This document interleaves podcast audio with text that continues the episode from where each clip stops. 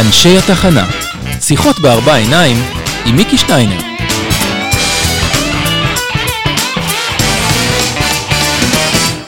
והפעם, רפי יגיב. מפגש אה, שני שלי עם רפי, אחרי uh, uh, מפגש, אני אפילו לא יודע איך לקרוא לזה, פודקאסט, תוכנית, מפגש, מפגש, מפגש. מפגש. אז הנה המפגש השני, כי המפגש הראשון, uh, בגלל שאנחנו מסקרנים אחד את השני, או הוא סקרן אותי, ליתר דיוק התארך לו. Uh, אני אתחיל במשהו כללי. Uh, כשמסתכלים עליך מהצד, אנחנו בלי וידאו פה, אבל אני אנסה לתאר את זה רגע. רואים איש גדול, חזק, מרשים. תחזיק את עצמך, לא לעצור אותי, אני יודע שזה מביך אותך כל המונולוג הזה. ממש לא. Uh, מאוד חייכן, uh, ואפילו קצת מבויש. ויש פה איזה מין דיסוננס, כי בעצם אתה לא איש עסקים קלאסי, או איש עסקים קלאסי כמו שאני תופס אותו.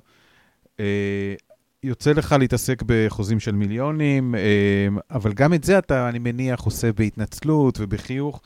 Uh, בקיצור, באטיטיוד שלך אתה יותר עובד סוציאלי מאשר uh, מנהל חוזים של מיליונים, אבל בסוף שתי הישויות האלה מתחברות לאיש אחד. תנסה להסביר את הדיסוננס הזה. קודם כל, אתה גדל לתוך זה, כי הילד הביישן לא עזב את הבחור הגדל המידות הזה.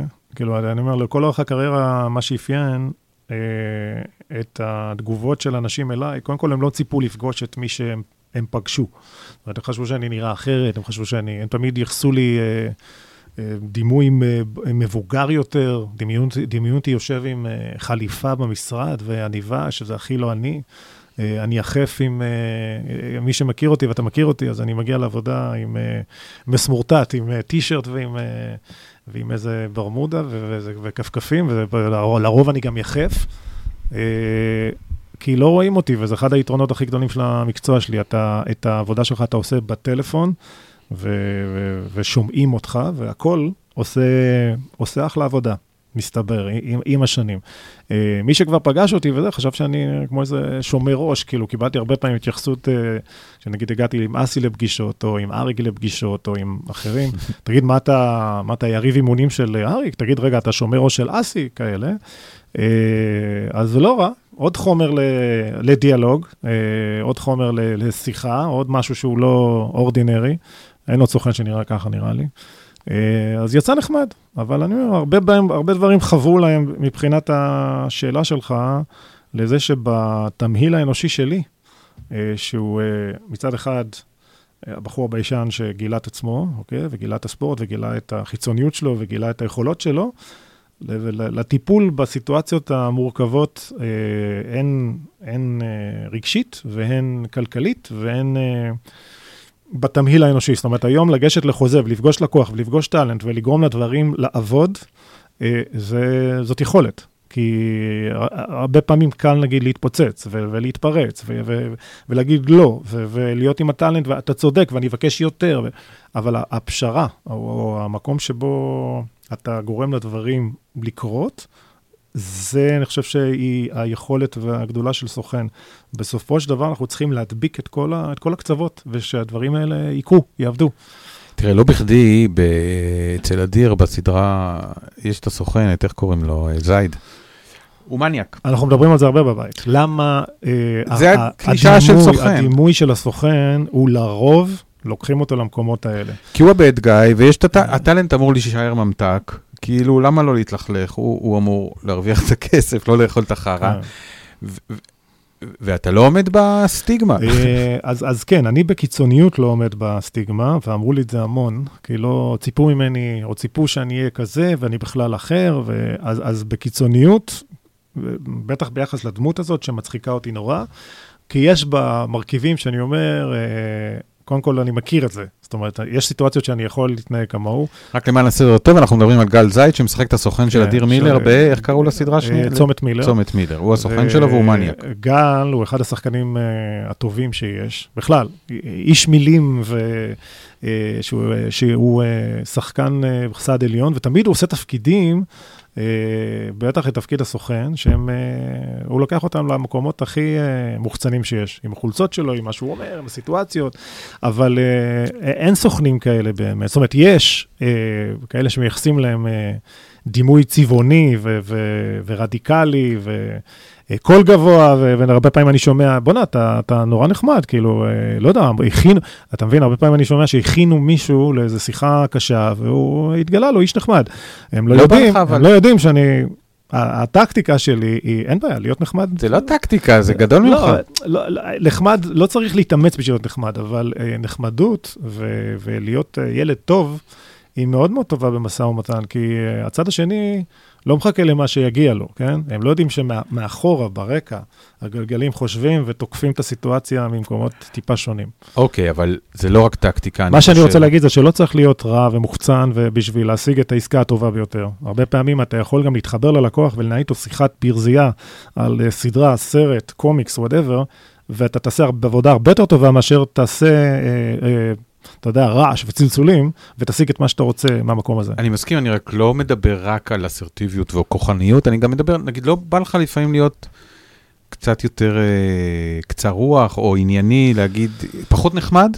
אה, קודם כל, אני קצת יותר קצת רוח, קצר רוח היום. דנה מזכירה לי הרבה פעמים אה, את, הס- את, ה- את הבסיס. זאת אומרת... אה, למה התכנסנו? מה שנקרא. לא, היא מזכירה לי את, ה- את זה שבסוף מדובר באנשים, וזה נכון שאני מתפתח כל הזמן, ואני מתייעל כל הזמן, ואני יותר, עוד יותר חד, ועוד יותר מתוחכם, ועוד יותר מורכב, אבל ה, זה לא אומר שמי שנמצא מולי, הם, הם עושים את אותו תהליך, ואני צריך לזכור את זה, אה, כי אתה יודע, זה כמו שאנשים שואלים אותי, אה, וזו שיחה שיש לי הרבה, תגיד, מה, מה קורה איתך, זמן קורונה, איך אתה עובד, לא עובד? כי הנחת היסוד היא שנכון, חטפנו ואנחנו לא, אבל אני, לא נעים לי להגיד שהקורונה עשתה לי מעולה, לא, לא פחות ממעולה, כי אחד, היא, היא, יצרה רגע את, ה, את הריצה המטורפת הזאת, כי אתה לא יכול לעצור לחשוב, אתה כל הזמן מטפל בלקוחות, והלקוחות שלך זה משני הצדדים, זה לקוחות, זה הטאלנטים, זה... אבל uh, פתאום היה כזה שלושה שבועות ב-15 למרץ, כן? לוח צ'ארט, ממש כמו בבורסה, הכל אדום, 80 ביטולים של הרצאות, של סדנאות, של אוף, מה שאתה רוצה, אה, אה, השוק הראשוני הזה, וקיבלת איזה חודש של שקט, אה, שאתה לא רצית, לא ביקשת, אבל שיכולת לעשות סדר בבית שלך, ואז הרבה דברים קרו. אה, אבל אני ניגש לזה ישר מהמקום הטכנולוגי האהוב עליי, ואני מודה שהאדפטציה הייתה מאוד מאוד מהירה. והנה אנחנו היום, ב... אנחנו כבר ב... באוקטובר, חמישה חודשים אחרי, וכשאני מסתכל על, ה... על הנתונים ואני מסתכל על העבודה, אני, אני לא, לא נושם. זאת אומרת, אני עובד עוד יותר קשה ממה שעבדתי לפני המשבר הקורונה, והסיבה לזה היא שנוצרו תהליכים אחרים, שהרגלים חדשים נולדו, אה, אה, אה, תלות חדשה נולדה בכל העולם האונלייני, ומכיוון שאני גם אוהב את זה וטוב בזה, ובחזרה למקום שבו אמרת לי, היום אתה מוצא את עצמך תומך ב... יותר מזה, אני יכול להגיד לך ש... אני, זה לא, אני יוצר ואני חושב על זה, ואני אומר את זה גם בבית לדנה, אה, אותה, אותו סיפור שסיפרתי לך על אה, אימוני אונליין, שנולדו פה אה, ושאני מצאתי את עצמי מלמד ספורטאי על, לא משנה מה שמו, לתפעל זום בצורה שבה אני יודע לתפעל את זה ולשלוט באירוע בשביל... עוד פעם, בהתחלה זה היה גרוש וחצי, אבל אני אומר לעצמי, מה אני צריך את זה? למה אני, למה אני משקיע בזה כל כך הרבה אנרגיה? אבל האמונה במוצר קיימת, זה לא השתנה. עכשיו תשובה אינטואיטיבית. אה, הקורונה כאן, איך אומרים, כולם נורא אוהבים להגיד, הקורונה כאן כדי להישאר, כן. אבל בסוף, בסוף, זה ייגמר מתישהו. בעצם יש, יש שני עולמות, העולם הפרונטלי, אה, אה, הרצאות אל מול קהל, שהיה 99 אחוז, 99 אחוזים מהשוק שלך, ועכשיו 99 אחוזים זה העולם הדיגיטלי. אה, אני לא שואל אותך בתור אה, סוציולוג או טכנולוג, אני שואל אותך בתור רפי אגיב, אם אתה צריך להחליט, עם איזה עולם אנחנו ממשיכים ממאי 2021? העולם הדיגיטלי, נוח לך שם, או שאתה רוצה ששוב הטאלנטים שלך, וגם אתה, יש לומר, יפגשו קהל? אל תיתן תשובה מתחכמת, אל תגיד לא, באמצע. לא, אני לא אני חייב להתייחס לזה רק שעוד פעם, זה גם משהו שחוזר לעצמו, כי אה, אנשים חושבים שאם אין הרצאות, אז גמרנו, אז אנחנו לא עובדים. הרצאות זה בערך 25% מה- מה- מהעשייה שלנו, כי אה, העשייה שלנו היא מורכבת, היא מלטפל בטאלנטים ובקריירות ברמה הגבוהה, היא מלנהל את כל תחום המשפיענים, שהוא היום גם כן דומיננטי ולא דיברנו עליו, הוא פרק בפני עצמו. אה, יש הרבה חזיתות, וכמובן עולם ההרצאות ש... ומוצרים דיגיטליים שנולדו, שהם אה, עובדים יחד. אה, מה אני חושב שיקרה ומה אני... לא, לא מה אתה מה אתה מעדיף. האם כיף לך עכשיו שבעצם לא צריך לנסוע לחדרה להופעה, להופעה, תשמע, להרצאה של קודם אריק? כל, עצם העובדה שאני היום מנהל את, אה, את ענייניי מחלל מהמם בבנימינה, באזור התעשייה, שנשמע הזוי שאני בכלל פה, אחרי 21 שנה בתל אביב, משרד שתמיד היה בפריים לוקיישן, נחמני, היינו ברוטשילד, היינו בבצלאל יפה, היינו בפרופסור שור, ועכשיו אני פה. אה, זה שזה קורה בכלל, ושהעולם ממשיך, אה, אתה יודע, להתקיים והכל טוב, ויותר מזה, להתקיים מעולה, זה מדהים לכשעצמו. זה לא היה קורה בלי משבר הקורונה. ושכולנו עובדים מהבית, האמת שהתחלנו לעשות את זה שנתיים אחרי כחלק מהסדר הארגוני שעשיתי במשרד. אז היינו מוכנים למשבר. זה לא שכאילו כולם הגיעו למשרד ווואי, מה עושים עכשיו? אי אפשר להגיע למשרד. התנהלנו, אה, היינו מוכנים לזה. אה, העובדה שזום, קיבלה לגיטימיות. אני נתקלתי בה הרבה לפני, כי פגישות עם סטארט-אפים, הצעות לשת"פים, אה, הייטק, זה זום. וגם אני אמרתי, מה הם רוצים להיפגש בזום? מה זה זום? אני מדבר לך לפני 3-4 שנים, אבל גם פה הייתי מוכן, כי כבר הכרתי את הזום. היום אה, גם, גם כל סבתא מכירה את הזום, כי ככה צורכים תוכן היום. אבל הלגיטימיות שפגישה קיבלה, אוקיי? לפגוש את ההוא ולפגוש את ההוא. ול... כי uh, בעולם שלי, הרבה פעמים פגישות, שזה על סכומים נורא נורא גדולים, אין דבר כזה. חייבים להתכנס, לשבת באיזשהו מקום ולדבר ולשבור שיניים עד שסוגרים. היום זה קורה גם בזום. אז מה השתנה? השתנה. השתנה כי uh, יש לגיטימיות. והעובדה שאני יושב פה ואני פוגש הרבה מאוד אנשים בלי לזוז מהכיסא, א', נותנת לי עוד זמן איכותי להמשיך לעשות תהליכים ולנהל תהליכים ולייצר תהליכים, כי תחשוב שלנסוע לאנשהו ולחזור מאיפשהו, זה, זה המון זמן ש, שאתה מבזבז אותו. אותו דבר, דרך אגב, עם הרבה מאוד תהליכים, כמו נגיד הרצאות. היום, מרצה שהיה נגיד אה, אה, עושה כחמש, ארבע, שלוש הרצאות ביום, היה צריך לנסוע, אוקיי? לעשות, ו- והיית צריך לתפור לו יום צבאי, כן? מבצע צבאי, יום צפוני, יום דרומי, יום מרכז. היום, לצאת מהבית, לצאת, לעשות הרצאה פרונטלית כשאין סגר, זה תיק. למה? כי בזמן שאתה נוסע, יכולת לעשות כבר משהו אחר בזום. אז הכל השתנה, אבל נניח מה ונחזור. שאתה אומר בעצם זה שאתה בעד הקורונה. אני לא בעד הקורונה, אבל אני בעד הפתיחות הדיגיטלית שמאפשרת אה, אה, התייעלות וחופש ביטוי ויצירה של דברים חדשים הרבה, עבור הרבה מאוד אבל אנשים. אתה אוהב אדם, אתה בן אדם של אנשים, אתה אוהב לפגוש אותם, איך אתה אה, יכול להגיד את הדבר הזה? אני, אה, נכון, אבל אני התרחקתי מהסיטואציה הזאת כי אין לי ברירה, כי ה, המורכבות של הניהול ושל הסוכן שאני היום לא מאפשרת לי לפגוש את אותה כמות אנשים שפעם יכולתי לפגוש. אין יותר מפגשי קפה אה, כיפיים כאלה, אני, מצד, אני אומר את זה מצד אני אחד. לא אומר את זה מהמקום הזה, אני, אני אומר לא. שגם אני וגם אתה, גם אתה, סליחה, וגם אני, עמדנו כל אחד עם הריגוש שלו ועם. לא יודע מה שלא, בכניסה למועדון לחבר, לך היו אלף כאלה עוד קודם עם אריק, אבל בסוף הדבר הזה שאתה, אה, שמעת אותי אומר אותו לא אחת, שאתה עומד בכניסה כמו איזה ראיס, ו- ומארח אנשים, נורא יש, כיף. יש בו חן. זה לגמרי כיף. אבל אה, יש, יש משפחה, יש שלוש בנות, יש אג'נ- אג'נדה צפופה, יש אה, קבוצה ספורטיבית שצריך לנהל, לא משנה. נגיע לשם, נגיע לשם. נגיע לשם. אה, יש הרבה מאוד דברים שצריך לעשות. חסר לי היום, וגם עוד אנשים יגידו את זה, חמש-שש שעות ביום בשביל להשלים את, את סך הפעולות ש, שצריך. אז בלי ציניות, זה, זה אה, באמת בא לך קצת טוב הקורונה, בלי להגיד אני משהו לא, רע. אני אומר את זה אמיתי, באה טוב כי היא יצרה כמה דברים אה, חדשים שלא היו לפני, וגם אפשרה לי לעשות אה, ולייצר את הדברים שלא הצלחתי להגיע אליהם, כי כשאתה נכנס לחדר מלחמה, ככה אני עובד כל יום, אתה אה, יודע למה אתה הולך, ואתה, איך שאתה מתחיל את היום שלך, אה, אתה מטפל בהמון המון המון ריאקציות. אתה מסיים אותם, וקשה להגיד מסיים אותם, כי זה ממשיך. וזה ממשיך גם, אני אפילו לא עצרתי לחשוב כמה גדלנו עם, אה, נקרא לזה, עם מעגל הלקוחות, עם מעגל האינטראקציות, כאילו, אין ספק שעולם ההרצאות וסדנות הכניס המון המון המון אינטראקציות חדשות שלא היו שם לפני, אבל uh, אני מסתכל על כמות המיילים שאני עונה להם ביום, ו... וזה לא, אה? לא שפוי, פשוט לא שפוי. אבל אני מצליח לעמוד במשימה, וכשאני אה, הורס את התיק, ונגיד אה, צריך ללכת הביתה לטיול שלי עם אביגיל, אני רואה איך שהמיילים ממשיכים להיכנס, וזה פשוט לא נגמר. אה, זה, מצד אחד זה כיף, כן? צריך להגיד, וואי, איזה כיף שזה ככה. מצד שני, תנו לי רגע, תנו לי רגע לנשום. ואני לא, אני, אני אומר, זה, זה זכות, כי לא, לא כל אחד יכול להגיד את זה בעבודה שלו. בעצם, אם, אם נגיד, היה איזה חוק שמותר לי לשאול אותך רק שאלה אחת, או אם הייתי צריך לבחור רק שאלה אחת לשאול אותך, אוקיי, זאת הייתה השאלה. אוקיי. אני בעוונותיי יוצא לי להתבונן עליך מק... יחסית מקרוב בכמעט חצי שנה האחרונה, עובד, אה, ובסוף, אתה יודע, גם בגלל הציורים שתלויים פה על הקיר וגם בגלל שיחות אה, קפה איתך, אתה לא הייטקיסט, מדובר באיש אה, יצירתי, עם הרבה פשן ליצירה, שאוהב לדבר על יצירה, אוהב ליצור בעצמו. אה, אומן באיזשהו אופן. אה, אתה אוהב לפצח אה, פורמטים, רעיונות, גם בהיבט הטכנולוגי, גם בהיבט התוכני. אה, ובסוף, המסה הקריטית של העשייה שלך זה להתעסק ביצירה של אחרים.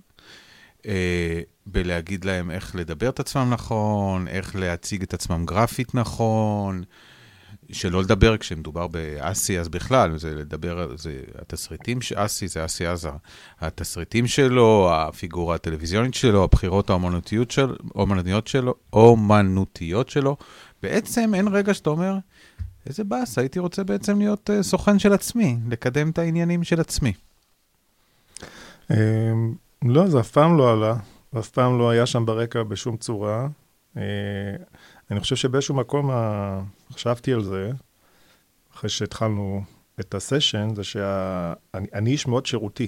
אני מאוד אוהב לעזור, אני מאוד אוהב לפצח, כמו שאמרת, והכיף הכי גדול בעשייה הזאת, שוב, שגיליתי אותו עם השנים, זה לקחת אה, אה, אדם עם יכולות, אה, שלא נחשף עדיין, או שנחשף, ובעצם להוביל אותו אה, בדרך שאני מאוד מתחבר אליה.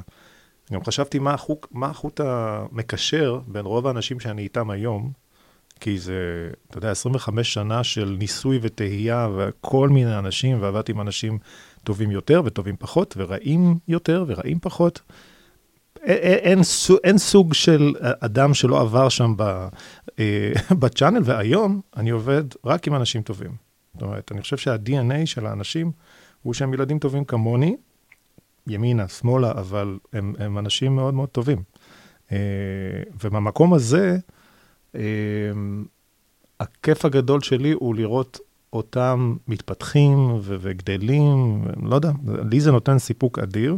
אף פעם לא חשבתי, אני חושב שאת ה, את הסיפוק שלי או את היצירה שלי לקחתי למקומות טיפה שונים. זאת אומרת, העובדה שנגיד אני לא מצייר כבר כמה שנים טובות, ו...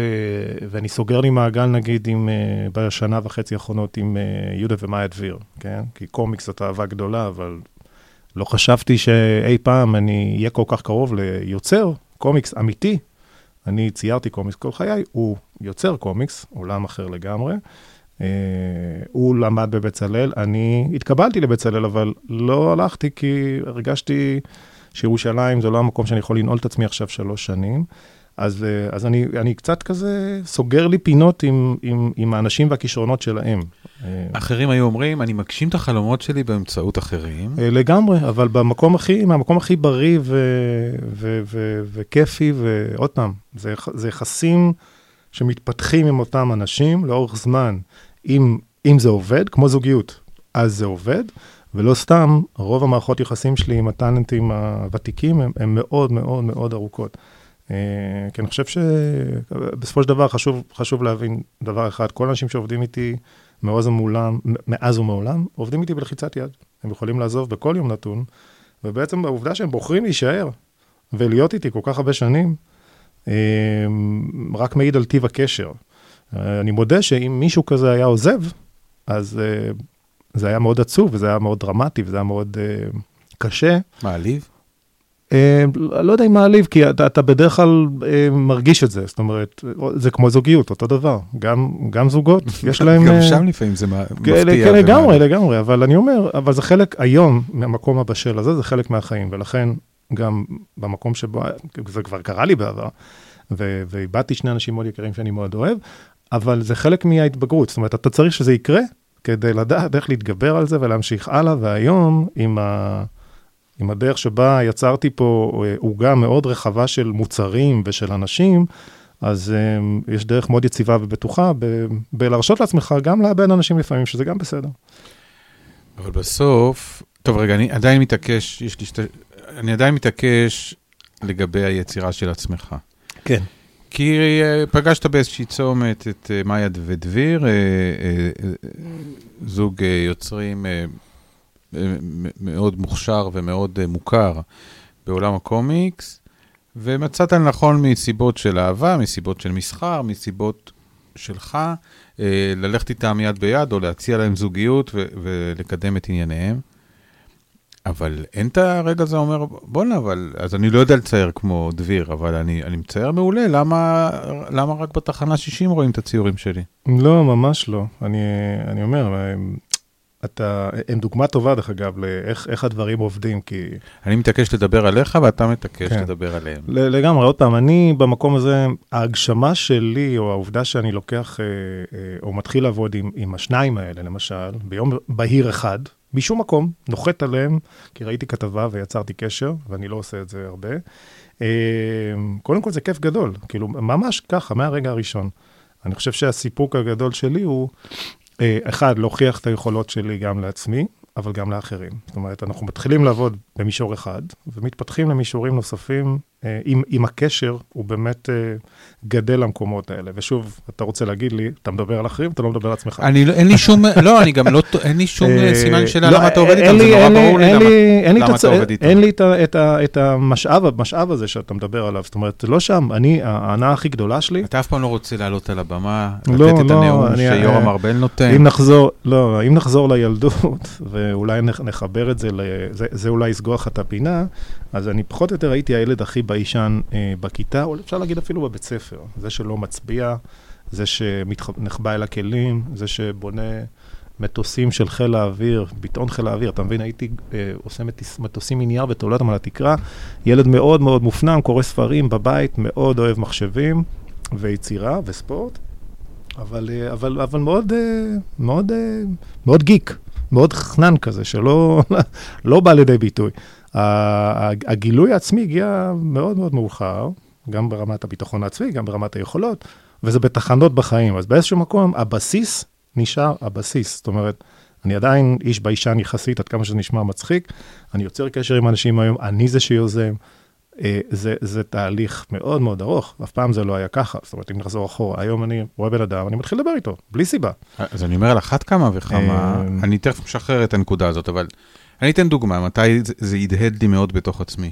היה פה אלון יפת, אה, בן אדם שעשה קריירת אה, שיפוט אה, בארץ ובעולם, גם בינלאומית וגם לאומית. היה שופט מצליח, יצא לגמלאות בשיפוט, עושה דברים אחרים בחייו, וביקש לחבור אליך כדי שתעזור לו לקדם את קריירת ההרצאה. ואז אפילו אתה, כשניסית לזקק בעיני עצמך ובעיניו, וגם בעינינו, הדבר הזה של להיות שופט, אמרת לי, judge, שופט, אה, אה, ואז אמרתי לעצמי, רגע, אבל זה, את אותו מונולוג הוא יכול להגיד לי על סוכן, הסוכן. ואז אמרתי, רגע, אין רגע כזה שהוא אומר, הייתי בפריז וגם ברומא, הייתי בניו יורק, אין רגע כזה שהוא רוצה לעלות על הבמה ולתת את ההרצאה שקוראים לה הסוכן? לא, אני מודה שלא. אומרים לי המון, המון, המון, אבל אתה לא יודע כמה. אה, תגיד, אתה, אתה חייב אה, לבנות איזו הרצאה, זה מצחיק שלי אומרים את זה, כשאני היום עוזר לאנשים לזקק את, האני מאמין שלהם ואת הסיפור שלהם, אבל אה, אני עמדתי בערך פעמיים על במה. פעם אחת עידו לביא ביקש ממני לעשות את זה לבוגרי הדסה, ו... והייתי צריך לספר להם על מה עושה סוכן, אוקיי? וקיבלתי blackout, ו... וכמעט ולא יכולתי לדבר, לקח לי איזה חמש דקות להשתחרר בכלל, מתוך הביישנות הטבעית והמקום שבו אני לא עומד על במה, אני לא רגיל לזה בכלל. בפעם השנייה, בשביל לסגור את המעגל, המון שנים אחרי, משהו לפני, לפני בערך חמש-שש שנים, כשמאקו הרימו את אה, אה, עוקשת, את הבית ספר שלהם למקצועות הטלוויזיה, ביקשו ממני שוב לבוא ולספר מה עושה סוכן. מצאתי את עצמי בחדר, אמנם יושב, לא עומד, לא, לא, לא מפחיד כזה, ומספר להם על מה עושה סוכן. אז באתי ו- וניסיתי להגיע מאורגן כזה עם רשימה וזה. צלחתי את זה יחסית בכבוד, אה, והתרגשתי.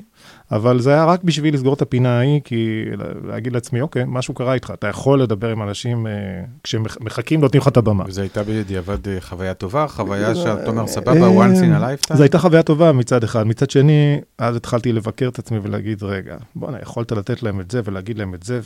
זאת אומרת, זה בדיוק אותה נקודה שאני עושה עם אנשים אחרים היום. אני באתי וזרקתי את עצמי לסיטואציה בלי להתכונן עליה באמת. כי זה בסך הכל סשן אחד שבה הייתי אמור לתרום למפיקים לעתיד, אוקיי? מה, איך, איך, איך יחסי גומלין עם סוכן אמורים לתרום ליצירה שלהם, להפקה שלהם וכן הלאה. אני אגיד לך למה אני שואל על החוויה הטובה. אני שונא שמראיינים מדברים על עצמם, אבל אני אעשה את הפשע הזה. אני בתחילת קריירת הבימוי שלי, כל הזמן רציתי להיות, לא, לא יודע אם כל הזמן, אבל הדהד לי להיות גם הטאלנט. עבדתי עם יובל אברמוביץ' בזמנו, ש, שהיה מגיש כתבות תרבות ועוד, ועם יונה אליאן ועם אחרים. שהם הגישו, עשו את זה מעולה, אבל זה נראה לי, הרגיש לי משהו, אני מצחיקול כזה ויודע לדבר, נראה לי, הרגשתי שגם אני יכול להיות uh, כזה, ב, מה שאסי עזר פעם היה בגיא פינס וחיים אדגר כזה. והייתי מספיק אה, מקורב לעורכת של התוכנית, אמרתי, תביא, תני צ'אנס לעשות את זה, אוקיי? נורא רציתי את זה. וגם דאגתי שהכתבה הראשונה שאני אעשה לטלוויזיה תהיה עם תומר יוסף, שהיה אז חבר שלי, כדי שאני ארגיש בבית, שלא יהיה איזה מרואיין שיצא עליי, מה שנקרא. ולא ישנתי לפני זה, וקלקול, לא רוצה להגיד אה, אה, תיאורים פלסטיים, אבל היה מאוד מורכב. גם אושר גדול וגם לחץ גדול, ואז זה קרה, וכשראיתי את אה, פרצופי מבעד למסך הטלוויזיה, למזל לי זה היה בתוכנית בוקר שלא הרבה ראו את זה, אמרתי, טוב, זוועה זה לא, אבל זה גם לא איזה בשורה חדשה. אני לא צריך לחפש סוכן עכשיו, מה שנקרא. ו- ואז באותו רגע זנחתי את החלום הזה אחרי הניסיון. בגלל זה שאלתי אותך אם החוויה במאקו הייתה כזאת של סבבה, הבנתי, לא עוד. לא, לא, עוד פעם, זה לא שאמרתי לא עוד, אבל אה, בסופו של דבר, אם נחזור לתחנה הראשונה שבה בכלל התחלתי את כל הדבר הזה, אי שם בשנת 95, כשבאופן טבעי, ודיברנו על זה, התיישבתי על כיסא, מה שנקרא, הבוקרית לשעבר, והתחלתי לעשות את העבודה. הרגשתי הרבה יותר בנוח אה, בלתת שירות, אוקיי, ולנהל אחרים, מאשר להתייחס לעצמי או, או לראות את עצמי בסיטואציה. זה תמיד הביך אותי, זה תמיד היה לי מוזר בכלל שאני בפרונט, אבל זה קשור לגמרי לילדות, אני חושב. זאת אומרת, גם, כ, גם כנער, רק בגיל 17 בערך, עם החברה הראשונה שגילתה אותי, ואני גיליתי בכלל מה זה להיות עם חברה, אז זה היה גילוי מאוד מאוד מאוחר, אה, אבל והיסודות, אני חושב, פשוט נשארו. המקום שבו אני אוהב להיות, גם עד היום דרך אגב, אני מקשיב לרוב, אני לא, לא מדבר הרבה, עד שאני מדבר הרבה, אה, גם במשאים ומתנים וגם בפגישות, אני פשוט אוהב להקשיב, אני בשקט. עד שאני לא מדבר, לא, לא חושבים שאני, או יודעים שאני יכול לדבר, אה, אבל זה דרך, אה, דרכו של אדם, אני חושב שזו התפתחות שקשורה לילדות שלך וליסודות שלך ולאן אתה הולך איתם. בוא נדבר על עוד דיסוננס או איזשהו... איזשהו פער שקיים תודעתית בין מי שלא מכיר אותך למי, חוש... למי שחושב שהוא מכיר אותך. בסוף אתה אומר, אה, אה, רפי אגיב, שהיה פעם דוגמן, אה, עבד עם גדולות הדוגמניות בארץ לאורך השנים, היום הוא עובד עם טאלנטים גדולים. בטח מה שהוא עושה בזמן הפנוי שלו זה מסיבות חשק עם רותם סלע ואסי עזר בבריכות. נורא נורא מגניבות בכפר שמריהו, ובקטנה הוא גם עושה כמה טלפונים כדי להתפרנס. זאת אומרת, זה ברור שאתה איש, איש עולם הזוהר, ומי שבמקרה הולך ברחובות בנימינה בשש וחצי, שבע בבוקר, אה, באזור אה, המועצה שם, אה, גן יד לבנים, איך שזה נקרא, יכול לראות אותך עם עגלה ומרדים את בתך הקטנה, או מאיר את בתך הקטנה. יש פער נורא גדול בין איש המשפחה למופת לבין זה שאנשים חושבים שאתה איש של סקס סמים ורוקנרול. לא יודע אם מישהו חשב ככה, אבל אני חושב, כן, כן יודע להגיד שחברים, חבריי, תמיד, אה, אני אומר, בימים היותר זוהרים, במרכאות, חשבו שאני יושב במשרד ושעל כל רגל יושבת לי איזה בחורינה ו, והחיים הם uh, פנן. בסוף עבודה היא עבודה, ועבודה היא לא עבודה קלה, אה, כמו כל עבודה אחרת. זאת אומרת, אבא שלי, תמיד אני אומר, הוא עבד קשה, אני לא עובד קשה. כל פעם אני מסתכל על זה שאני זוכר, הוא היה קבלן זעיר, אה, לא כזה שמרים בניינים, אלא עושה את כל העבודות המשלימות, ועד גיל 13 גם עבדתי איתו, ושנאתי את זה, שנאתי כל רגע, אבל אה, לימים, כשהתבגרתי, הערכתי את כל היכולת פתאום לעשות טיח, שפריץ וכאלה, כי כאילו, הוא לימד אותי. אה, אז זה לא, ועד היום זה ככה, אני אוהב לעשות הכל לבד. אז באיזשהו מקום, הנקודה הזאת של זוהר, אף פעם לא הייתה קרובה אפילו, כאילו, ולא סתם בחרתי לעבוד גם עם, עם, עם, ה, עם התוכן והאנשים וה, והעולמות שבחרתי. כי הם, אה, אין, אין, אין אצלי סלבס, ואין אצלי, אין אצלי את התרבות הזאת. אני אף פעם לא התחברתי אליה, אני אף פעם לא הייתי שם. כל מי שאני עובד איתו, הוא, הוא, גם אם הוא בעל שם, הוא מקצוען בתחומו, אבל אה, אין, אין את הדבר הזה, ו, ו, ו, ו, ותמיד התרחקתי מזה. זאת אומרת, כבר בשנת 99, כשאמרתי, לא עוד אנשים יפים כמרכז חיים, אלא DNA פתוח, והלכתי למקום של ספורט וטלוויזיה ו- והרצאות וכן הלאה. זה בדיוק הבחירה שהייתה כדי אה, לעבוד עם מה שעושה לי את זה, ומה שאני מתחבר אליו, ומה שגם מתאים באיזשהו מקום ל- ל- לכל מה שקורה היום, המשפחתי, לעובדה שאפשר לנהל משפחה, כי אני חושב שבעולמות ההם, גם דיברנו על הנושא של ניו יורק והאופציה שהייתה, אה, זה, זה לפעמים לא נורמלי. זאת אומרת, כשאתה עובד רק עם אנשים יפים, במיוחד כשאתה מתבגר, סיטואציה הזויה להיות במקום הזה, כי העולמות האלה מתנהלים, אה, והרבה פעמים גם שאלו אותי על זה, והסברתי להם שזה בכלל לא משהו שאני מכיר. מעולם לא נתקלתי בסמים, עד כמה שזה הזוי, מעולם לא נתקלתי ב, בשום צרה ש, שדיברו עליה לגבי התחומים שאנחנו מכירים, אה, כי, כי לא יודע, כי זה אני, אוקיי? ונשארתי, נשארתי ה... הסאחי שהייתי, נראה לי. ואחרי שניפצת או אה, אה, הסרת את העננה סביב זה שאתה לא, זאת אומרת, הבהרת את התמונה לא, לא מתוך התנצלות, אלא מתוך זה שזה סיפור חייך בכל זאת, גם מסיפורים סמולטוקים שהיו לנו, אני יודע להגיד שעדיין יש אנשים, עכשיו, בשנים הראשונות שלך בבנימין, אם יורשה לי, היית יותר מסוגר, היית הביישן של כיתה, עד כיתה, עד גיל 17, ו... תכף נדבר על המיזם החברתי-ספורטיבי הבנימיני שלך, שבעצם קצת הוציא אותך לאור ונהיית יותר חיה חברתית. אם לפני 6-7 שנים לא הכרת אף אחד בבנימינה אולי, חוץ מאת עידו, היום אתה מכיר מאות או עשרות אנשים.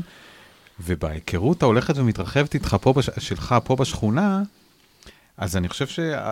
לא יודע אם כל בוקר, אבל אתה פוגש די הרבה את האנשים האלה שאומרים, קודם כל, יש כאלה שבטח חושבים שאתה הבעלים של הפועל תל אביב, מערבבים אותך עם רפי יגיב אחר, אבל עזוב את זה.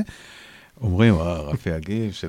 עושים לך את הסיפור הזה שאני שאלתי על הרצליה ובריכות ועניינים שחושבים, אז סתם מסקרן אותי הרגע הזה שמישהו אומר לך, סחטיין, עולם הזוהר, ואז אתה נדרש להגיד, מה קרה לך, אחי, אני בעגלות. קודם כל, זה, לא, זה כבר לא קורה כל כך היום, ואני מודה שכשכבר הגעתי לבנימינה, אז הייתי במודל המעודכן. אבל uh, לא סתם בן אדם לוקח את עצמו למקום שהוא לא מכיר, מכיר בערך בן אדם אחד, ו- ומחליט להתמודד עם הסיטואציה. כי מעולם לא התמודדנו איתה, לא אני ולא דנה. גרנו... אה, מה, להתמודד עם מה? להגיע למקום שאתה לא מכיר. גרנו בתל אביב כל חיינו, הכל היה נוח. Uh, משרד בתל אביב, חברים בתל אביב, לוקחים את הכל, עוקרים את עצמנו לכפר, אוקיי? כשכולם אומרים, מה אתם עושים? כי ההתמודדות עם המרחק. כבר בתל אביב, מעוז התל אביב, הם התל אביב, הם אמרו לי, מה, מה אתה הולך לבנימינה? מה יש לך בבנימינה? מה איבדת שם? אז, אז ההסבר הוא, קודם כל, מעולם לא הייתי קשור לתל אביב באיזושהי צורה, פשוט התגלגלתי לעיר הזאת. גרתי שם, אה, הייתי, הלכתי המון לים, הייתי בפארק, עשיתי ספורט, אבל לא נהניתי מהפסיליטיז של העיר, כי אני לא יצאן ולא הייתי במסיבות ולא הלכתי לברים ולא... יצאן נשמע. כי זה לא הייתי אני. אה, ודנה די דומה לי, אה, היא הגיעה, היא הגיעה מאילת, אה, ובעצם הזהות שלנו די, די, די דומה, ו, וככה, וככה בעצם התפתחנו. וכשעברנו לפה, ו, וזה היה ירוק, יפה פה, אחלה בית, לקחנו, אז זה היה לבחור להתמודד עם סיטואציה שמעולם לא התמודדתי איתה. ומהר מאוד, יש לציין, הקהילה הזאת שהתחלנו לדבר עליה נוצרה. כי נכון, בהתחלה הסתכלו עליי, מי זה, מה הוא עושה, מה זה האימונים האלה, כי... לא, אני, אני רגע מפקס אותך, אנחנו... למה עברת לבנימינה נורא ברור לי כאחד שעשה לא. את זה, ולמה נוצרה קהילה. אני סתם שואל על רגע נורא קונקרטי, שמישהו שאומר, וואלה, כסוכן רפי אגיב, בעצם בא אליך עם איזה תדמית שלך, כן. בסוף פוגש את רפי from the hood. רק סתם מסקרן אני- אותי הרגע אז, הזה. אז זה משהו שהנה, הייתה שיחה לפני שבוע בדיוק זה, וששברתי למישהי נורא- מאוד נחמדה את המיתוס הזה של הבוהמיאן התל אביבי, כן, הסוכן, מדבר. שהוא uh, כנראה טיפוס מאוד מאוד מסוים, ולא, היא רואה בחור, נורא- נראה לי נורא נחמד, מדבר בגובה העיניים, מדבר על העבודה שלו כאילו uh, הוא מוסכניק בערך, uh, כי זאת עבודה. ואני שמח שאנשים מגלים את זה, ולא אולי לנפץ את ה... כי אני, אני באמת לא סוכן סטנדרטי, אף פעם לא הייתי. אני לא דומה לאף אחד אחר, והם לא יודעים איך לאכול אותי, וגם ה-DNA של העשייה שלי לא דומה לאף אחד אחר. וכשאנשים שומעים את הסיפור הזה שלך, שאני רפי מהשכונה, זה כאילו מבחינתך, לא רוצה להגיד הקלה, זה נשמע דרמטי, אבל נגיד כשהיא, הבחורה הזאת, אה, גילתה את רפי האמיתי. כש- אז- רפי מאור יהודה, נורא כן, פשוט, כן. שאלה, היא- אה, וזה מדהים, הם מגלים את זה, ו- ואז, אה, אתה יודע, מנפץ להם אה, איזוש- איזושהי... זה שימח אותך? כש- קודם כל, זה, זה, קו? זה, זה תהליך, כי כשהגעתי לצבא ו, ו, ואמרתי שאני מאור יהודה, זו הייתה קללה. ו- ו- וירדו עליי בלי סוף, וכבר ניבאו לי אה, עתיד עם אה, שמונה ילדים ונשוי לאיזה מסעודה ועוד כל מיני, כל החבר'ה שם מהרצליה, רמת השרון. לר- לראשונה פגשתי חבר'ה כאלה שחשבתי שזה חו"ל בכלל. עם השנים ועם ההתבגרות ועם אה, הגאוות יחידה ועם כל היצירה, אני מאוד מאוד גאה במקורות ואין לי שום בעיה עם כלום. לכן היום, אה, כשאתה מספר לאנשים ואומרים, אה, מה אתה אומר? באמת? וואו. אה, אני חושב ש... וזה חלק מכל סיפור של כל אחד. זה לא משנה מאיפה אתה בא, זה משנה לאן אתה הולך, וזה עם עצמך ועם מה שפוגש אותך. בסוף הסיטואציות והחיים מובילים אותנו, אנחנו יכולים לבחור מה אנחנו עושים עם זה. אצלי, כשאני מדבר על זה עם אמא שלי, והיא עדיין בשוק עד היום, שאני עושה את מה שאני עושה, איך הבן שלה, החנון החמוד הזה, שלמד ביולוגיה, כימיה, ולא דיבר, וכמעט ולא לו חברים, היה לו חבר אחד, וישב בבית כל הזמן, עובד עם אנשים ומניע אותם, והוא כזה חברתי. לא מסתדר לה, והיא, אתה יודע, עד היום... ולי זה מאוד טבעי, אבל אני חושב שאולי בגלל הבסיס הזה, ובגלל ההתפתחות האיטית הזאת וההבשלה הזאת, אני נמצא במקום שבו, מבחינתי, דרך אגב, בגיל 50 עוד שנייה, אני רק מתחיל. זו התחושה שלי. זאת אומרת, נכון, הגיל הכרונולוגי, התבגרנו, אבל עכשיו, היום, אני עם כל היכולות שבעצם אה, לקח לי זמן לחבר את הכל ול- ולצבור אותם, ו, אה, אז בעצם רק עכשיו הסיפור מתחיל, עכשיו. אתה מרגיש שלפעמים אנשים שמזהים את החנון הזה מאור יהודה, את הילד הביישן שהיה עושה מטוסים מנייר, יש כאלה שהם מספיק אה, רגישים ונבונים לזהות את זה אצלך, מנצלים את זה ועושים עליך סיבוב, אומרים, טוב, הוא, הוא, הוא, יש לו לב לא, חלש, אני אנצל לא, את זה? לא, או שדווקא- ממש לא. אז אסור לטעות, כאילו, גם אם אני, אני חושב שאני בחור טוב, אני חושב שאני, אתה יודע, אי, אי אפשר כבר, סוכן, סוכן, כשאתה מדבר על המקצוע ומחבר את זה רגע ל... סוכן טוב חייב להיות מאוד מאוד רחב בדרך הסתכלות שלו, על, על כל אספקט שהוא, ולקחת בחשבון כל סצנריו ש... אחרת אתה לא תעשה עבודה טובה, נקודה. אתה אומר, אני טוב, אבל אני לא פראייר.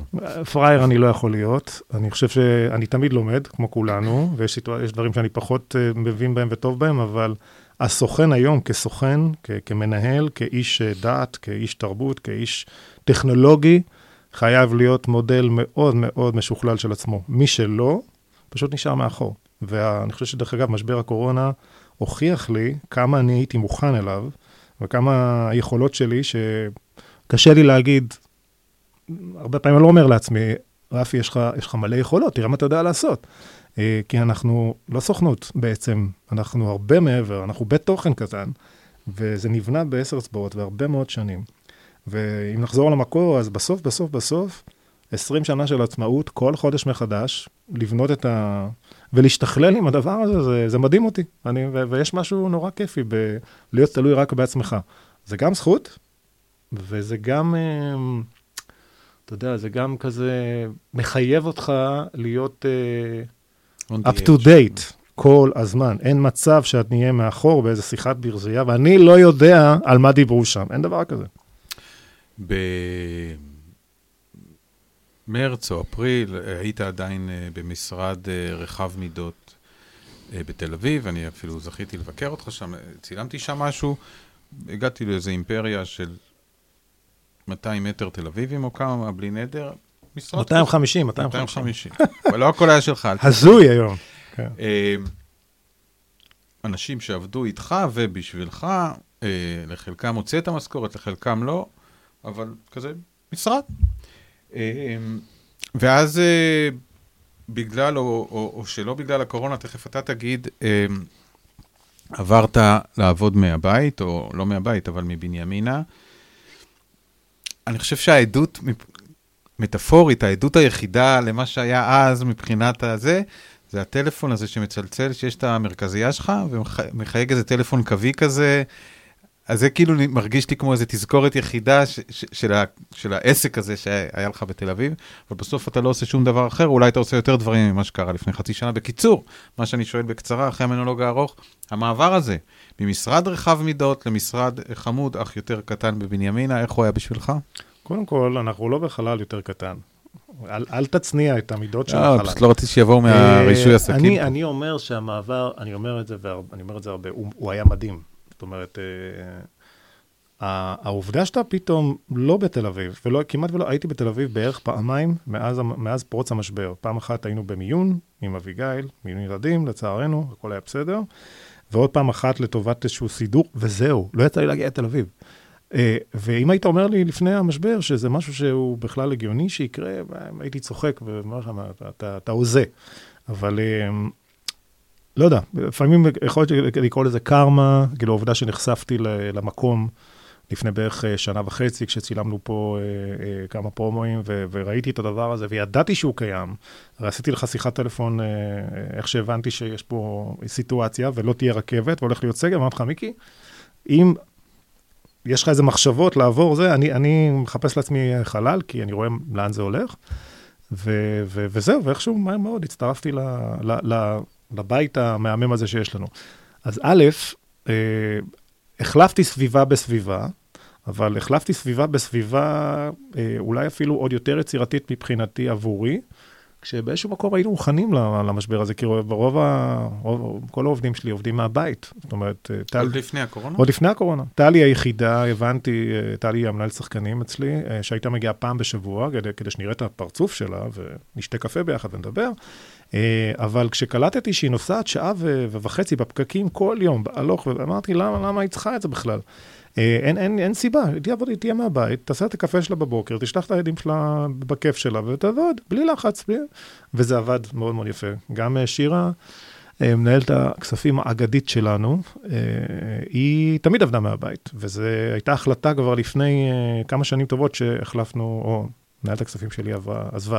אז ככה שהיינו מוכנים, בעצם, אז אני מוצא את עצמי יושב אה, ב- ב- בגלריה, אה, סידרתי לעצמי, כמו שראית, את המשרד, כמו שפחות או יותר הוא היה בחדר מלחמה שהיה בתל אביב, עם אותה מרכזייה אה, בענן, עם, עם אותו, כדי להרגיש שיש פה פוטנציאל שישבו פה אנשים כשיהיה אפשר. כי כרגע הם עובדים מהבית, אבל בגדול, זה שאני עובד לבד היום, א', מאוד נחמד לי.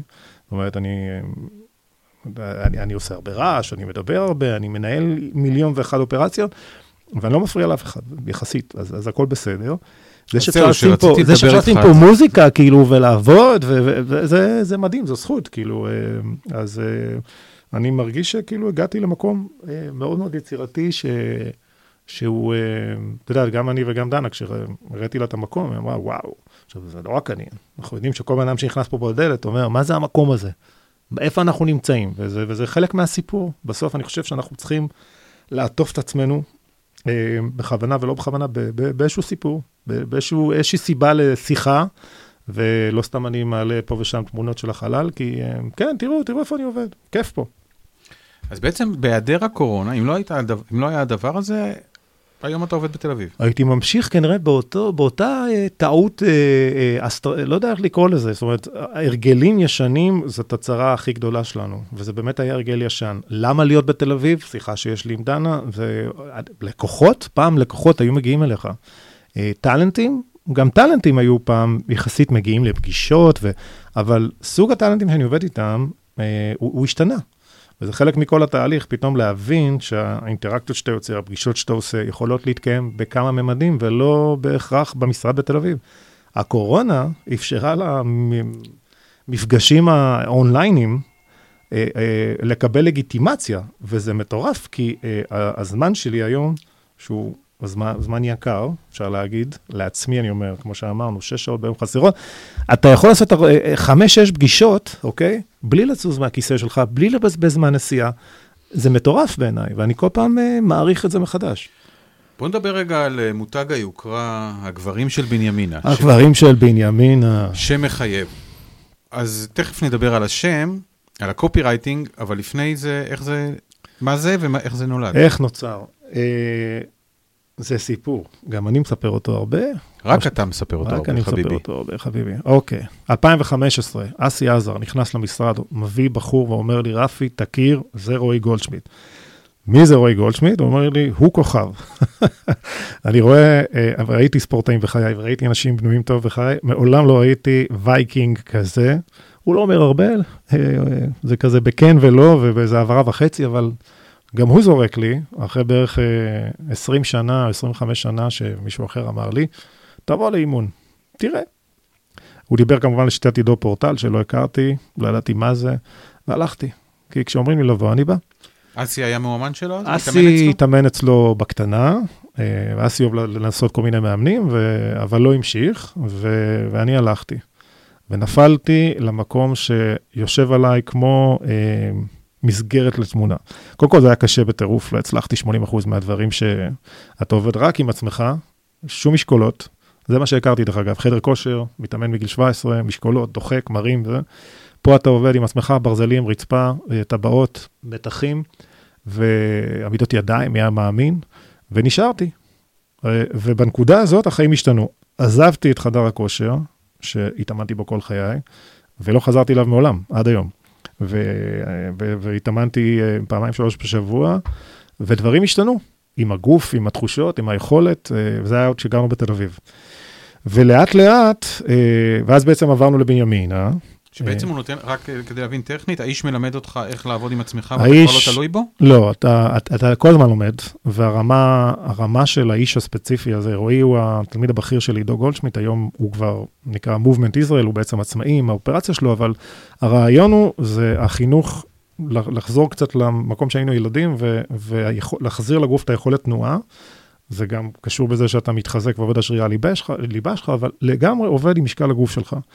אה, ואז עברנו לתל אביב, עברנו לבנימינה, סליחה, ומצאתי את עצמי אה, פה, אה, מה, מה, קניתי לעצמי זוג טבעות והתחלתי להתאמן ביד לבנים, תולה את עצמי על כל מיני עצים וזה, ואנשים מסתכלים עליהם, מה לעזאזל הוא עושה. חלק מהתרגילים פה נראים מסובכים, מורכבים ומוזרים, אבל זה גם עניין. אנשים, אני מדבר איתך כבר חמש שנים אחורה, כן? ולאט לאט, מתוך עניין וסקרנות, הצטרף אליי אה, אה, הבחור ההוא והבחור ההוא, ו, והיום אה, יש כבר 60 ומשהו חבר'ה שנמצאים באותה קבוצה, בגלל הקורונה אז אנחנו במתכונת מצומצמת, ובחלק מהזמן עבדנו גם דרך הזום ודרך הפייסבוק live, אה, אבל אה, בגדול, בימים כתיקונם, 25 חבר'ה מגיעים, 20 חבר'ה, מתאמנים יחדיו עם ציוד שרכשנו עם הזמן, ויש לנו ציוד משותף שנמצא אצלי. שאתה מדריך אותם? אני, אני, אני, אני לא יכול להגיד שאני מדריך אותם, כי אני בעצמי תלמיד צנוע וקטן, שלמד משהו. מעבר okay? אוקיי? לצניעות, אתה מדריך אותם? אבל הם מתאמנים איתי, מה שאני עושה, הם עושים. והיום זה כבר יותר מ... יש לנו כבר שלוש קבוצות, אנחנו רוכבים ביחד, אה, הגברים רוכבים, יש לנו קבוצה שרצה, הגברים רצים, ויש אפילו קבוצה חברתית שנועה מהקבוצה שתיפתח, שנקראת אה, הגברים והנשים של בנימינה, נותנים כתף. שהיא בעיניי הדבר הכי משמעותי, יש שם כבר 800 ומשהו בנימינים שנמצאים שם, אה, כי קלטנו שקהילה אין באמת בבנימינה, וכשאתה צריך עזרה... זה משפט שאתה מה זה עלול לשלם עליו מחיר, רק אומר. אין בעיה, אני, אני מוכן לשלם עליו את המחיר, כי בדרך הקבוצה שלי ראיתי כמה אנשים לא יודעים להגיד בוקר טוב אחד לשני, כשהם גרים על הפינה של הרחוב, של אותו רחוב. יש לי תחושה תמיד, שבמיוחד כשאני מגיע לאביאל, שהיא מקסימה בעיניי, שהחומות שאנשים בנו להם פה, הן מבאסות. וזה שיחות רחוב שיש לי עם בימינים ותיקים, כי מי אני? קטונתי, אבל אנשים לא יכולים להגיד שלום מעבר לגדר, למה אתה לא רואה אותם. ו... כפי שכתב אהוד מנור, אנשים אמרו, אמרו שלום, חבר היה, היה חבר. נכון. אז זהו, אז בעצם הגברים של בנימינה אפשרה לי אה, להתחבר מהר מאוד לקהילה. אה, דנה, שלא, שעבדה רוב הזמן גם בתל אביב כמנהל בית ספר, אז לא ראו אותה, ו... וכשראו אותה, אז אה, זאת את. ואני, בערך כל בן אדם שני בר- ברחוב, זה אהלן, מה העניינים? רפי, הגברים, קבוצה. נהיית סלב. לא, אני לא יודע אם נהייתי סלב, אבל, אבל כיף כאילו, אה, אתה יודע, ש- שנושא השיחה עם אנשים הוא אה, א', מתפתח ו- ו- וקיים בכלל, כי אם אתה לא, אה, אין לך ילדים קטנים בבנימינה ואתה לא ביד לבנים, אז אתה, נגזר עליך מה שנקרא ריחוק חברתי. ואני חושב שלהתבגר בבנימינה לגיל ה-60-65 צפונה, כדאי וכיף, שיהיה לך כמה חברים שם. אה, יש את הרגע הזה שמישהו מחליט שיקראו לזה הגברים של בנימינה. מי זה המישהו הזה ומה עבר לו בראש? חיפשתי שם, קודם כל בהתחלה זה היה אה, הגברים של בנימינה פלוס, כי זה היה עם נשים. אבל אנשים, כי, כי זה היה פתוח לכולם, אבל אנשים, זה היה, היה כל מיני קטעים מביכים, לא, רפי, אל תעזור לי, אני קוראת לבעלי, אתה יודע, כי יש שם הרבה, צריך להרים את הטוסיק, להרים את הרגליים. אז uh, הבנות בגדול לא שרדו, אבל יש, צריך להגיד, כמי שצפה מהצד, מעט פעמים, יש נשים שמתבוננות בדבר יש הזה. נשים שצופות בנו, כן. אה, שזה אולי אה, קבוצה בפני עצמה, יש לה שם ואנחנו לא יודעים אותו. הצופות בגברים של הצופות בנימינה. בגברים של בנימינה. תשמע, זה כאילו, יש אפילו כשכועסים עליי, שמעתי, שבגלל שזה שירות חינמי, והוא לא, אף אחד פה לא מרוויח על אף אחד, ו, וזה כל המהות שלו, זה מי שכן נותן שירותים מקצועיים ואימונים בשכר, קצת כועס על הסיפור, אבל זה בסדר. Uh, בסוף זה חלק מכל העניין הזה של uh, להתאמן. אנשים שמוצאים את עצמם מחויבים, וזה בעצם מה שיצרתי פה, מחויבות שלי, כדי שאנשים יהיו מחויבים אליי, אה, אבל גם הפוך, הם, הם תורמים לי, כי ברגע שהם אומרים לי, רפי, יש אימון היום? גם אם לא בא לי, וגם אם אני בבאסה, וגם אני בן אדם, אני נורמלי, אני כמו כולם, אז אני בא. אז אני בעצם עשיתי לעצמי סוג של סייפטי כזה, שאין דבר כזה לא להתאמן, אני מחויב להם. יש לומר שלאט לאט אתם גם נהיים אה, מילואימניקים, אתם עושים על האש ביחד, לגמרי, קורים לגמרי, דברים. לגמרי. לא, אז הרבה, קודם כל הרבה דברים קורים ביחד. אנשים אה, קונים נדל"ן בזכות הקבוצה, כי... מה זאת אה, אומרת? אה, כן, יש כל מיני טיפים, יש לנו את השמאי של בנימינה, אה, אחד מהם לפחות, והוא אה, זורק לנו שם אה, כל מיני טיפים. יש לנו את, אה, את הקפה, שגם הכל עובר אצלו, אז אין משהו ש... תקשיב, זה יתרון מאוד מאוד גדול לדעת שמחר קורה ככה, וששלמה עושה את זה, ואבי, אה, אה, הכל עובר בשנייה. יש גם- בלי לדעת, אני יכול להגיד לך, אני. יכול להגיד לך. שיש אנשים שנכנסים לקבוצה, רוצים להיכנס לקבוצה, אומרים שהם יבואו להתאמן, אבל הם באים בשביל המידע שהוא עובר בקבוצה. עד כדי כך, אני, אני, אני אומר לך את זה, הם אומרים לי, אומרים לי את זה.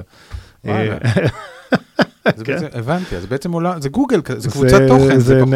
נכס בנימיני קטן, כן, זה כיף, כאילו, אה, יש את הרגע הזה שאתם אה, מקימים את האלה שמחליפים גלגלים וגוזמים עצים, הקבוצה שעוזרת, החברתית, אה, נועם מקים, כן. ואז הוא מקבל על הראש של, אה, מה קורה, איפה אנשים פה, למה אתה זה? לא, תשמע, כשהבנו, אתה יודע מתי הבנו שעשינו משהו טוב? כשהתחיל הסגר, או המשיך הסגר, ואסרו ללכת לגינות, ואז פתחו את הגינות, אה, המועצה מתישהו אה, או לא הגיעה לזה, או הבן אדם, הבנתי, פוטר, אז, אז התחילו אה, אה, להיערם שם מחטים וזכוכיות וזה, אז פשוט צילמתי את איך זה נראה. והילדים שלנו לא יכולים להיות שם, ושמתי את זה בקבוצה שלנו, בגברים נותנים כתף, הגברים והנשים, ותקשיב, יום אחרי, ניקו את הגן. מדהים, אז אני אומר, קודם כל אין ספק שאתם עושים טוב, זה לא הייתה ביקורת. עשינו משהו, לא איזה כיף. לא, רק אמרתי על הקטע הזה שהייתם, נדרשתם להוסיף את הגברים והנשים נותנים כתף, כי... אז, אה, אז כמה, אה, כמה נשים כאן אה, קבלו שם, למה אנחנו לא בזה, ו- והוספתי, ואז כמה גברים אמרו לי, למה הוספת? כאילו, שתהיה קבוצה אחת של גברים, מה יש? אה, לא, זו קבוצה שלישית של גברים, לא, אתם עושים לי- אופניים. לי- כן, אתם אבל עושים הנשים לא יודעות ועכשיו- על ה- על הקבוצה, על כל אה, הקבוצה. הנה, עכשיו הם יודעות, אחרי שהיית ברדיו כן. בנימינה, כולם יודעים. אז בגדול, אה, כן, הקבוצה היא כזאת שאו שאנשים אומרות, בעלי יכול לבוא, אני יכולה להביא את בעלי, זה 80 אחוז מהמקרים, וב-20 אחוז יש שם איזה גבר ששואל, אה, אפשר להצטרף? אני אשאל משהו, ואתה תשתדל רגע לא להיות פוליטיקלי קורקט. אוקיי. אתה צריך לענות? לא. אה, מה קורה כשלגברים של בנימינה מצטרף גבר ממש, אבל ממש מעצבן?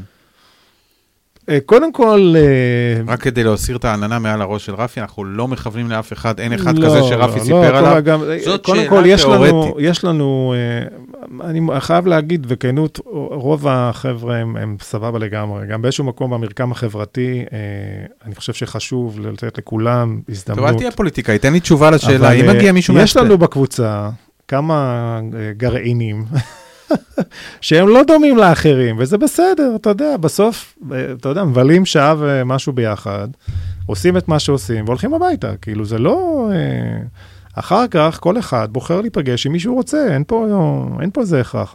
אבל uh, אתה לא יכול שכולם יהיו פרפקט. אין דבר כזה, והכל בסדר. אנחנו לקראת סיום, יש לי שאלה, אני לא זוכר את המינוח שנתן ניר, עורך הוידאו, עורך הפרומואים שאתה עובד איתו, אבל יש את הדבר הזה שאתה בא לדבר עם רפי על משהו, ואתה מוצא את עצמך אחרי 3-4 דקות במחוזות אחרים לחלוטין. כן. אני אתן דוגמה רגע קונקרטית. באתי לך לפני כמה ימים, אמרתי לך, אחי, נראה לי שאני בשל לפודקאסט הזה שדיברנו עליו, אה, נהיה לי קצת פחות עבודה, ויש סגר, ומרגיש שיש איזה ואקום רגשי, ובא לי זה. תוך שלוש דקות נתת לי את הפוטנציאל העסקי של הדבר הזה, וסיפרת לי על כן. איזה ערוץ של עוד שלוש שנים, אה, לא יודע לאן... ואז אתה אומר, וואו, כולה רציתי לדבר איתי, נכון. רק רציתי לדבר עם הבן אדם. איך קוראים לכשל, הכשל הזה, הוא נתן לזה שם לדבר הזה. קודם כל, הקרדיט הוא כולו של ניר, אה, נגדיר אותו יותר מדויק, ניר תסריטאי שהפך לסטורי טלר, שהוא איש קריאיטיב אה, מעולה, והיום הוא גם עורך. אה, אבל ניר יום אחד, בזמן שהוא עבד איתי צפוף, מאותו חלל, והוא התחרפן ממני, אה, כי אני נותן לו המון המון המון המון המון המון חלקים של מידע שבסוף הופכים לזה, הוא אמר לי, אתה יודע מה יש לך? קראתי, מצאתי את המונח. אמרתי לו, מה? הוא, קרא, הוא אמר לי, רפיון אסוציאטיבי. אמרתי לו... רגע, תגיד את זה עוד פעם, כי זה משפט לפרומו. מה הוא אמר? רפיון... רגע, אני שותק, עכשיו. רפיון אסוציאטיבי. אמרתי לו, תקשיב, זה נשמע רע מאוד, הרפיון הזה. אתה ישר חושב על משהו אחר. ואז הוא, הסביר, הוא הקריא לי מה, מה, מהו רפיון אה, אסוציאטיבי, וזה, ל... הוא הוסיף לי בעצם עוד איזשהו סיפור ל... ל... למערך סיפורים, ואז רפיון אסוציאטיבי משוייך לאנשים מאוד מאוד קריאטיביים, מאוד מאוד מאוד מאוד קריאטיביים, את זה אהבתי, אה, שמתחילים לספר לך סיפור, אוקיי, בנקודה אחת, ועוברים דרך כמה וכמה מחוזות, שלכאורה נראה שאין קשר ביניהם, אבל יש קשר ביניהם, והם יודעים לסגול לך את הסיפור, אבל הם הולכים דרך איזשהו סיפור. וזה מאפיין אנשים שהראש שלהם עמוס ברעיונות ומרקמים וצורות ומחשבות ויצירה, וככה הם יודעים uh, בעצם להעביר אותך uh, מ-A ל-B. אתה יודע שאני מאוד אוהב אותך, אבל זה... הרבה, הרבה אנשים אומרים לי, דרך אגב... זה היה תיאור מכובס להפרעת קשב וריכוז. אמ, לא, לא יודע, בגלל שכולם אומרים ש... או הרבה אומרים שיש להם הפרעת קשב וריכוז, אז אני... בא לך להיות מיוחד. אני, יודע, או לפחות ממה ש... שבגלל הדרך שבה אני מתפקד ומנצח על התזמורת, אין, מצב שיש לי את זה. כי uh, אני עושה המון המון פעולות במקביל, ומאוד מרוכז לאורך כל היום, אין דרך אחרת להתמודד עם כל המסה הזאת. אז הרפיון האסוציאטיבי זה יושב טוב, יושב טוב, כי הרבה פעמים אנשים אומרים לי, רפי, כמה זה עולה? ולפני שאני אומר כמה זה עולה, אני חייב לספר את הסיפור, כי בסוף כשאני אומר כמה זה עולה, הם אומרים, סבבה. ואתה יודע מה, בסדר, אם זה עושה את העבודה, אז מעולה. הפסיכולוג שלי היה אומר שזה, אתה יכול להדוף את זה, תולדה של חוסר ביטחון. אם בן אדם רוצה לנכון לתת מונולוג נורא ארוך שמצדיק את המספר שהוא הולך לתת בסוף המונולוג, כנראה שהוא לא מרגיש בנוח עם המחיר, והוא צריך לתת הסבר נורא ארוך למה המחיר הוא כזה. אני, זה זיון מוח? אה, זה זיון מוח. אני, אני, אני אגיד לך מה, כאילו, אה, הרבה פעמים, או האנשים שרוצים להצטרף למשרד, והיום אני לא מצרף אף אחד, כאילו, תהליך הקבלה הוא הרבה יותר קשה, ואם, אם, אם תיכנס, אז אתה, יש לך תקופה של מבחן, ו, אז מה הם אומרים? אחד הדברים שחוזר, תגיד, אתה, אתה גם משווק? תגיד, אתה גם, אה, אתה עושה שיווק, ב, אתה, אתה לא, לא מחכה שייכנסו דברים, אלא, ואני אומר להם, תקשיבו, המילה שיווק היא מילה מכוערת בעיניי. היא, היא, לשווק לחם זה בסדר, לשווק אה, מחשב, לשווק... אה, על, אה, כשאנחנו מדברים על אנשים ועל האמנות שלהם, צריך לדעת לספר סיפור. זה, זה, זה לא דומה בכלל, ולכן אין לי בעיה עם, עם, עם לבוא ולתפוס בן אדם ולהתחיל לספר לו סיפור, כי אני קולט שכבר 25 שנה זה עובד. אתה יודע, אתה מתחיל עם בן אדם ב-A, הוא, הוא, הוא מבקש ממך X, ופתאום הוא לקח ממך את X ואת Y ואת Z, ולמה? כי דיברתי איתו. כי סיפרתי לו סיפור אמיתי, אורגני. לא הכלתי אותו ולא... יש לומר שאתה לא עושה את זה כי אתה רוצה למכור למישהו, לא, שאתה עושה את אני זה כי זה פשוט אתה, אוהב, אתה אני ה story מרגיש teller שכאילו אני, אני עוד שנייה מתפוצץ, כי, כי אני יודע שזה טוב, כי אני יודע ש, ש, שיש לנו את זה, ויש לנו את זה, ויש לנו את זה, וגם אם אותו בן אדם אה, אה, בא בכלל וביקש משהו אחר, אני חייב לכוון אותו, לשים אותו על הנקודה, כי בסוף, ופה אולי נסגור את כל הסיפור, השירות שאתה נותן, זה הכל. זאת אומרת, אני, אני נקרא לזה מוכר, או, או, או, או יציע, רק מה שאני עובד מאחריו. עכשיו שאלה שאם לא הייתי איתך במשרד, אז גם אם היו לי צי של תחקירנים, לא הייתי יכול להביא אותה, ואני שמח שאני איתך במשרד ויש לי את היכול, אל תעשה גבות כאילו אני הולך להיכנס לך עכשיו, ל... אל תדאג, זה לא אינטימי.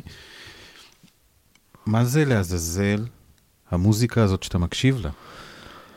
זה עושה רושם שחזרנו בזמן ל-86, כן. ולרגעים היותר דביקים של 86. What the fuck is going on? אין לי סגנון מוזיקלי אה, מובהק, נתחיל מזה. אה, דנה נגיד אה, מאוד מאוד מוזיקלית ואוהבת אה, המון אה, יוצרים ישראלים ו- ו- ויוצרים מאוד מאוד ספציפיים. אני יכול לשים איזשהו, אה, אתה יודע, איזשהו שיר שם ביוטיוב ופשוט לשכוח ממנו כי אני עובד. ואז אם במקרה נפלנו על שנות ה-80, אז יתחילו לרוץ לך כל שנות ה-80. אז במקרה, נפלנו על שנות לא, ה-80. כן, אבל אתה יודע, קודם כל זה הילדות שלי. אה, אני גדלתי על השירים האלה, וניק קרשו היה כאילו וואו כשהיינו ילדים. אה, אבל אני יכול לשים לך פה גם אה, ראפ ו-R&B כל היום, כי זה מה שאני הכי אוהב. וטופק שקור, כאילו, תקשיב, אני בתור נער פלוס, כאילו, זה, זה, מה ש, זה מה שאהבתי. לא יודע, זה הניע בי משהו, זה עשה בי משהו. ויש הרבה דברים מאוד, uh, סתם דוגמא, אתה יודע, אם היית שומע אותי uh, עם מה אני רץ, זה בכלל מביך, כאילו, תגיד, אבל uh, תגיד, כל תגיד. הפסקול של uh, רוקי בלבוע לאורך כל הארבע עונות שלו, תקשיב, איזה, דרך אגב, מדעי, בדקתי את זה, uh, איזה שירים, למה שירים מסוימים גורמים לך uh, uh, לרוץ בצורה אחידה וטובה, ואפילו להתפתח, ואיזה שירים לא. יש לומר שאחרי uh, שלוש פעמים, שעה וחצי שאנחנו מדברים, או שעתיים, יש uh, שני דברים ששמתי אליהם לב. יש שתי נשים שלאורך כל השיחה הקפדת, לא הקפדת, כי הקפדת זה מודע. דיברת עליהן, רעייתך דנה, ואימא שלך, שאני לא יודע את שמה. ג'וסי. ג'וסי. וזה משמח או מעורר כל מיני דברים. איפה הכרת את דנה? את דנה הכרתי בסיני. היא הייתה, הסיכוי לפגוש אותה בסיני היה מאוד מאוד קטן, כי היא הייתה, היא עבדה במשרד ראש הממשלה אז, והיא הגיעה לסיני בתור חברה של, ידידה של אריק זאבי. גם אני וגם אריק, זה היה פעם ראשונה שלנו בסיני, ב-2003, וגם לה זה היה פעם ראשונה בסיני, למרות שהיא אילתית. וזהו, והייתי עוד עם חברה בזמנו, אבל, ולא חשבתי על שום דבר, אבל גיליתי כשחזרתי והספרתי לחברה שלי דאז, איזה כיף היה, תראי, וצילמתי תמונות, ש-70% מהתמונות היו תמונות של דנה. והיא אמרה לי, מי זאת הבחורה הזאת? ואז התחיל פה עליו סימון, שכנראה היא עשתה לי את זה, וצילמתי אותה המון. איכשהו מתישהו אני וחברתי נפרדנו, ומפה נוצר הקשר עם דנה, אבל ככה הכרנו. אז זה לא שהכרת אותה מעולם הטלוויזיה, כי דנה לא, הייתה בטלוויזיה כמה שנים. דנה אה, הייתה אז, אה, אה, היא, אתה יודע מה, היא אפילו לא הייתה אז בטלוויזיה, היא הייתה אז עדיין במשרד ראש הממשלה. אה, היא אה, התחילה איזושהי דרך בטלוויזיה, ודרך אה, חבר אה, טוב שהיה שכן שלה, חגי לפיד, והכניס אותה לקור של, ה, של התעשייה בקופרמן, ולמעשה היא עברה שם את כל, כל הזבובור מלהיות עוזרת מפיק ומפיק ואשת תוכן ולהיות תת עורכת. ובשיא, גם ערכה את אחד נגד מעט, ואנחנו מדברים על זה לא מעט, כי אני חושב שאם היא הייתה נשארת, היא הייתה אחת מעמודי התווך, כי דנה מוכשרת פשוט בכל כך הרבה דברים, אז מה זה בשבילה לערוך תוכנית? טוב, רפי, אה, חשבתי שניפגש לחצי שעה של שיח אה, שגם ישמח אותנו וגם אולי יעניין אחרים. מן הון להון דיברנו הרבה יותר מזה, אז אני עדיין חושב ששימחנו בטח את עצמנו, ובואו נקווה שזה יעניין אחרים. אה, היה לי כיף, היה לי מעניין. אני מודה לך על הזמן, כי אתה איש עסוק. גם לי, גם לי היה כיף. יש משהו נחמד בלספר, ולא לאכול למישהו את הראש, אתה יודע, כמו שאני עושה תמיד, אלא במרוכז, שעתיים. לא, גם פה כאילו, אתה לא- אף אחד לא יכול- להאשים אותך, כי אני הזמנתי אותך לשיחה, אז אתה לא. לא יכול להרגיש נתת נודניק. לי, אה, מה שנקרא, גושפנקה, בוא, דבר, תאכל לי את הראש, זה בסדר. זה בסדר, בשביל זה באת. טוב, נראה לאן זה ילך כל הדבר הזה. קדימה. תודה, רפי. יש.